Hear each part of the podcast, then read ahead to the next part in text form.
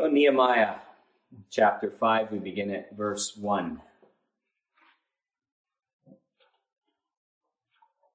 Now the men and their wives raised a great outcry against their Jewish brothers.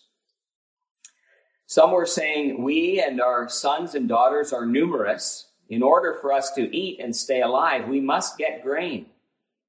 Others were saying, We are mortgaging our fields, our vineyards, and our homes to get grain during the famine.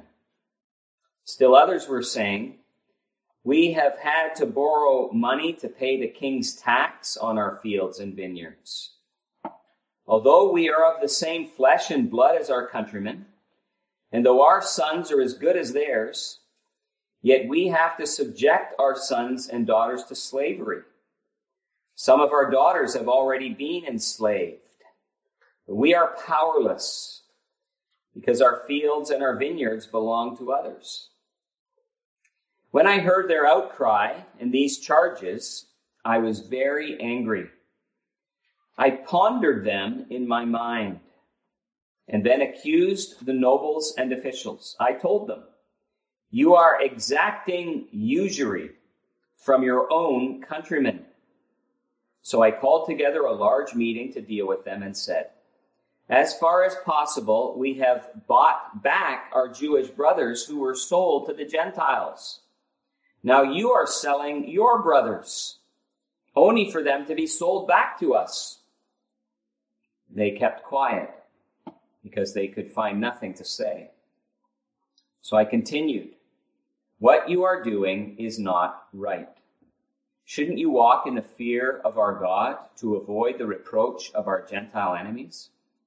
I and my brothers and my men are also lending the people money and grain, but let the exacting of usury stop. Give back to them immediately their fields, vineyards, olive groves, and houses, and also the usury you are charging them, the hundredth part of the money, grain, new wine, and oil. We will give it back, they said. We will not demand anything more from them. We will do as you say. Then I summoned the priests and made the nobles and officials take an oath to do what they promised. I also shook out the folds of my robe and said, In this way may God shake out of his house and possessions every man who does not keep this promise. So may such a man be shaken out and emptied. At this, the whole assembly said, Amen and praised the Lord. And the people did as they had promised. Moreover, from the 20th year of King Artaxerxes, when I was appointed to be their governor in the land of Judah, until his 32nd year, 12 years, neither I nor my brothers ate the food allotted to the governor. But the early governors, those preceding me, placed a heavy burden on the people and took 40 shekels of silver from them in addition to food and wine. Their assistants also lorded it over the people. But out of reverence for God, I did not act like that. Instead, I devoted myself to the work on this wall. All my men were assembled there for the work. We did not acquire any land. Furthermore, 150 Jews and officials ate at my table, as well as those who came to us from the surrounding nations. Each day, one ox, six choice sheep, and some poultry were prepared for me, and every ten days, an abundant supply of wine and all, of all kinds. In spite of all this, I never demanded the food allotted to the governor because the demands were heavy on these people. Remember me with favor, O my God, for I have done, for all I have done for these people. The grass withers and the flowers fall, but the word of our God stands forever. Amen. Well, beloved, as we come this afternoon to Nehemiah chapter 5, we have in God's providence uh, a situation in history, the history of God's people, that's really a case study that relates so closely to our text this morning In Ephesians chapter 6, verse 4, fathers, do not exasperate your children. How could it relate? Well, when we remember that the fifth commandment applies much more broadly than just the relationships at home, but it also speaks of those sorts of relationships of authority and submission uh, in the church and in the state as well. We can see how the leaders, the nobles, and the officials in the days of Nehemiah and before Nehemiah exasperated those under them. They provoked them to anger and outcry. It's exactly what we're reading. Ephesians 6 4 could be a, a theme verse here for Nehemiah chapter 5. Matthew Henry, the Puritan pastor in the uh, late 17th century, and the beginning of the 18th century, said of this chapter, hard times and hard hearts made the poor miserable. Hard times and hard hearts. They were hard times, to be sure, as we'll see. But the real lesson here is about the sin of hard heartedness. Deuteronomy 15 7, it says, If anyone is poor among your fellow Israelites in any of the towns of the land the Lord your God is giving you, do not be hard hearted or tight fisted toward them. Jesus in the New Testament said, The poor you will always have with you. That was in the context of him being there and going to the Father. Uh, but there will always be those who are poor and needy among us. Do we have the eyes to see them? Are our hearts hard toward them? These are some of the self reflection questions that should be coming to us as we read Nehemiah chapter 5. There's a great lesson for us here as well. However, it may be that hard times come about for the people of God, especially in the household of faith, but it goes for the poor outside of the church as well, but especially for those in the church. However, those hard times come about for people, even if it may in some way relate to uh, their own bad decisions or even sin, we need to watch out for our own hard hearts.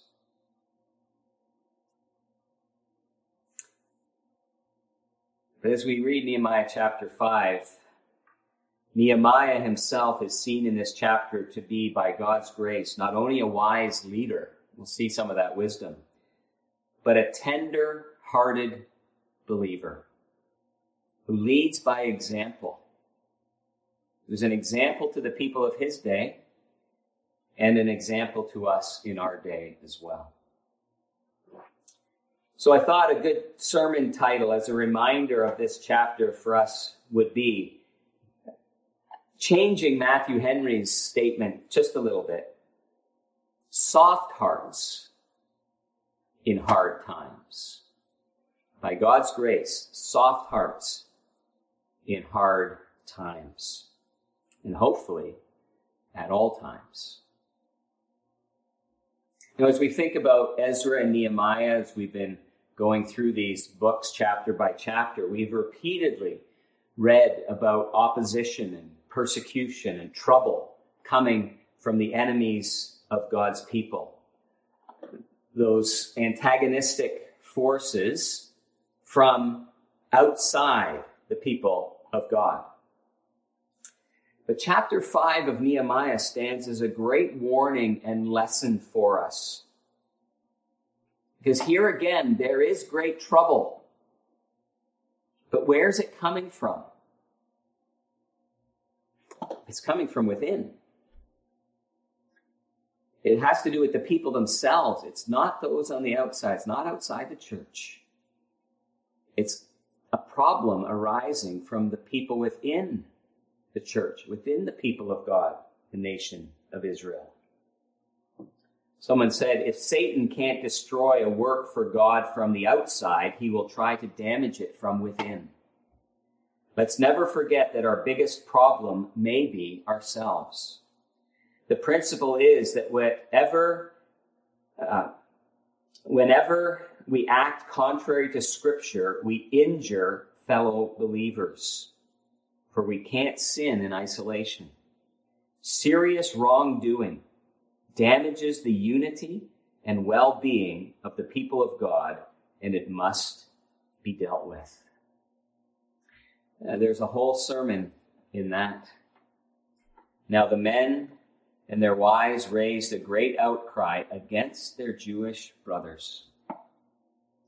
Uh, the people of God were acting in a way that was causing great trouble and bringing disgrace upon the people of God in the eyes of those who are watching.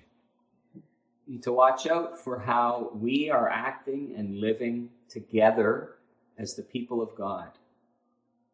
The devil doesn't always need some sort of outside persecution if we're doing it to ourselves.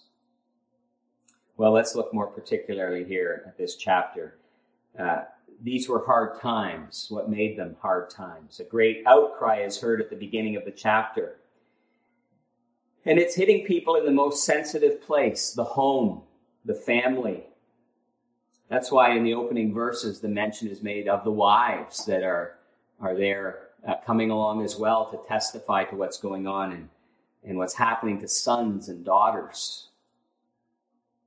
Uh, the word famine is mentioned in verse 3. Uh, some have suggested that if there's a famine in the land, perhaps that's related to what we read in the prophet Haggai, chapter 1, verse 9. You expected much, but see, it turned out to be little. What you brought home, I blew away. Why, declares the Lord Almighty? Because of my house, which remains a ruin, while each of you is busy with your own house. There was a neglect, you remember, in the days of Ezra uh, for the people of God, and God said that would bring consequence, that He would discipline and chastise His people for that. And so maybe there's some relationship to that here as well. We don't know for sure. Some previous sin may be at work here. If that's so, we are reminded that even with repentance and genuine repentance, often serious, significant consequences can still remain.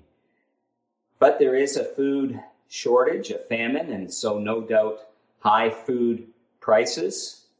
But there were added hardships as well. There was a whole domino effect here and a spiraling downward. In verse 4, it says that high taxes still had to be paid. They needed to be buying their food. They couldn't grow enough food for themselves. They had to buy food, spend money on that, but they still had to pay their taxes. And so money needed to be borrowed. And and in that situation, the interest rates were very high. That's the word usury that's used here. Uh, exorbitantly high interest rates. There's some difficulty in translating consistently the Hebrew words here used for exacting and interest and lending. But the general scenario seems clear enough. The people were forced in extremity to borrow money from their own Jewish brothers, and they were being lent that money at very high interest rates. Verses 10 and 11 speak of this, and you notice there's an actual rate mentioned, one one hundredth part of uh, the, the one hundredth part. The hundredth part of the money, grain, and new wine. Well, if you look at that and you say, well, 1%, that doesn't seem to be bad in terms of, a, uh, of an interest rate. But in ancient times, historians tell us in ancient times, right up to Roman times, the common practice was to calculate interest monthly. So it's very likely that this was a monthly rate. And so then we'd be looking at something like 12%. But that's not the real point. Exodus 22, 25. If you lend money to one of my people who among you is needy, do not treat it like a business deal. Charge no interest. God had spoken to this. And now it's being rejected, forgotten, disobeyed. Whatever the actual rate was, the people were being put into dire straits, and as a result, they needed to, they were forced to sell their children into indentured slavery to pay the debts off. Some commentators suggest that the repetition of daughters in verse 5, verse 5 suggests even more indignity that was suffered by the daughters of the people. You know, in Deuteronomy 28 32, God had said, Your sons and daughters will be given to another nation, and you will wear out your eyes watching for them day after day, powerless to lift a hand. But here it's happening at the hands of their own countrymen, fellow Jews. That's the real tragedy here.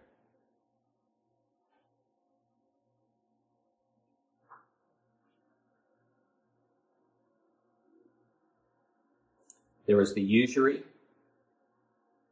the selling into slavery of the children, but God had also prescribed the freeing of those slaves.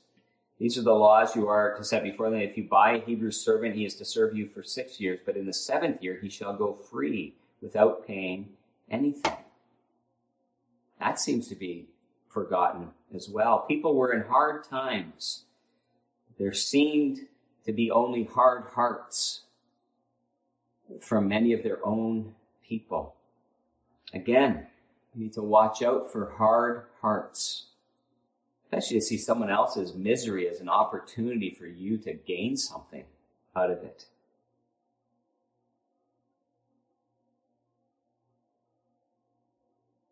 The people who were in these hard times knew themselves how wrong what was happening was. That's why there's this great outcry. In verse 5, a basic humanity, common bonds of humanity that seem to have been forgotten. Although we are of the same flesh and blood as our countrymen, though our sons are as good as theirs, this common humanity and then a common brotherhood as the people of God seems to have been forgotten. You know, if it's even on that level of treating people as lesser human beings, we need to watch out. We can treat people that way, people who are in a different place than ourselves in society. I was watching some of the U.S. Senate proceedings, and they're examining appointees for various offices. And one person being questioned was asked this Do you name, know the name of the person who cleans your office? You know the name of the person who cleans your office? Or are they just so low you don't even consider reading them at all? To really watch out for that. Uh, we are the same, they're saying in verse 5, and we are in the church together. We are the people of God together. And so in verse 6, it's not only the outcry of the people, but it's Nehemiah's response to these hard times. And we see it in verse 6, and it's very clear. When I heard their outcry and these charges, I was very angry. And again, we would put this in the category of a righteous anger. We shouldn't ever be complacent with sin. There can be righteous and should be at times righteous anger. But in his anger, Nehemiah didn't sin. He remained composed. Verse 7 says, I pondered them in my mind. When I heard their outcry and these charges, I was very angry. I pondered them in my mind. He didn't go madly rushing off to do something. Literally, the Hebrew says, My heart reigned over me. Or the New English Bible puts it, I mastered my feelings. There was an anger, it was righteous, but even then, Nehemiah took himself in hand. He didn't blow up or do something rash. But he also didn't look the other way and avoid confrontation, even with nobles and rulers, people of power and influence. His heart was soft, but his resolve was firm. What did he do? Well, we can just go through it very quickly and say uh, what these verses tell us he did. There was a clear statement of the sin. You are exacting usury from your own countrymen. Verse 7 clear statement of the sin. There was a public dealing with this because it was public sin. We should deal with sin privately where possible, but publicly when necessary. Sometimes people in the church think that nothing should ever be dealt with publicly.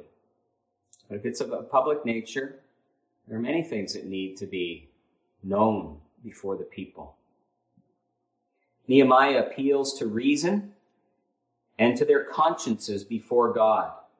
He says, We redeemed our people from the enemy, from the nations. Now only be sold again and to ourselves? Verse 8. What are we doing? It's contrary to reason. He also appeals to their conscience before God. The end of verse 10 no more usury. This is against God's law. In verse 9, he calls them to the fear of God and his law. You need to look up and realize what you're doing before the face of our God. And in the end of verse 9, he mentions the bad witness that it was to the world.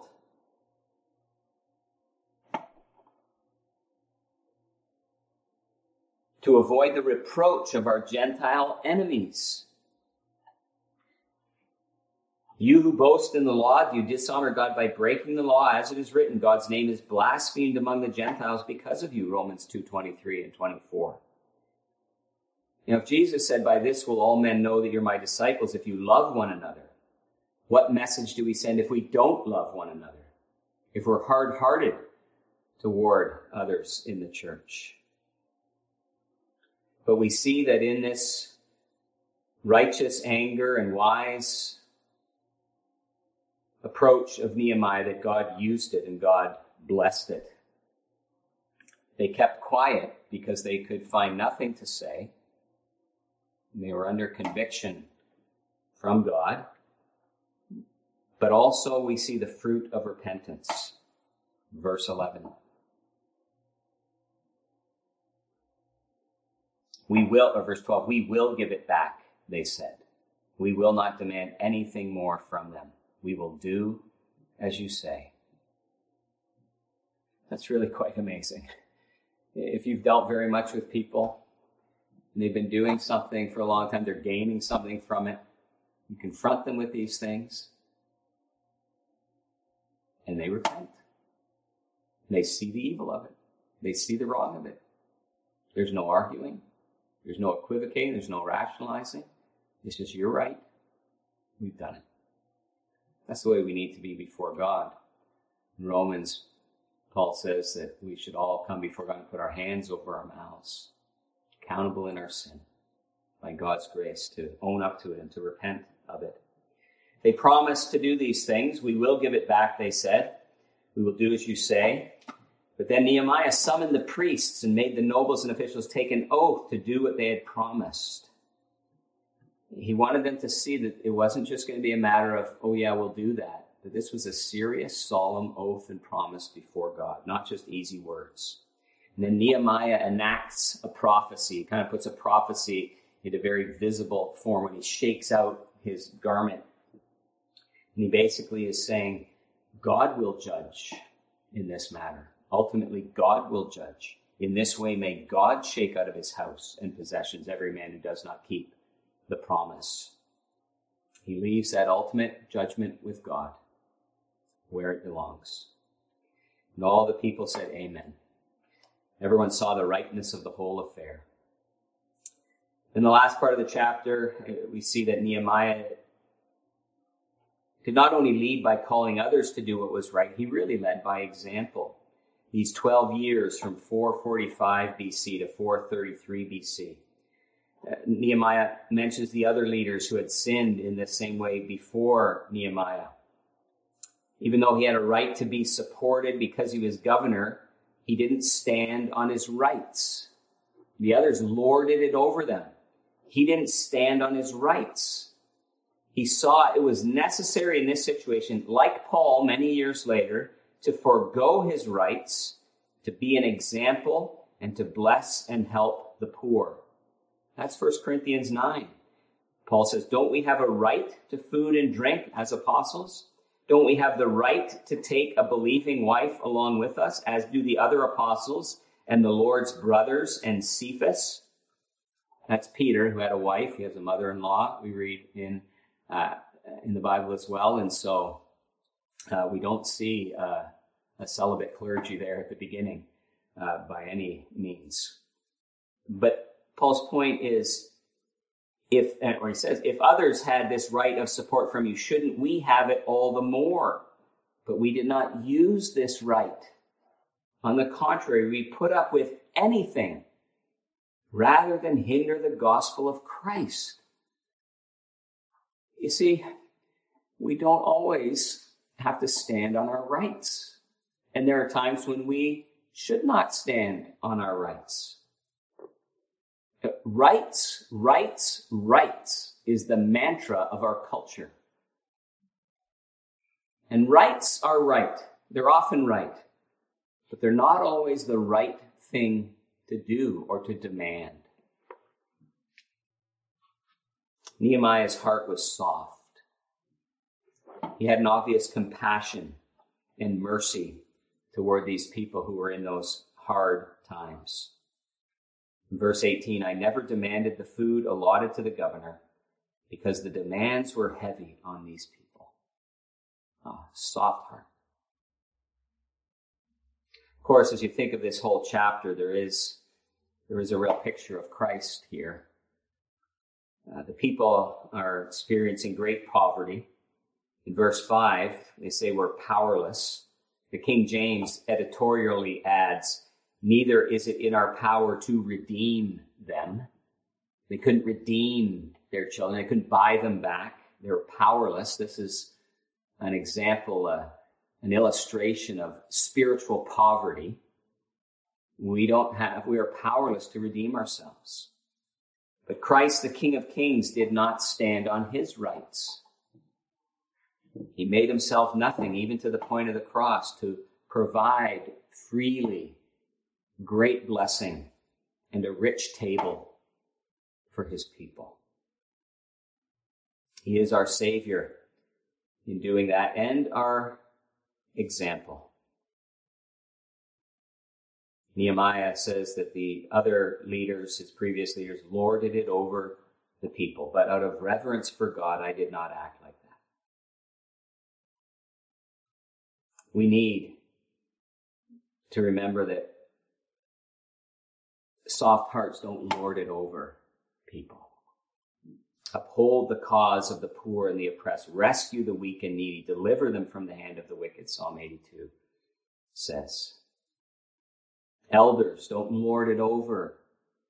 Have a soft heart. And your examples to the flock. As was Nehemiah. He was not just not greedy, he was also generous. He sets this this table.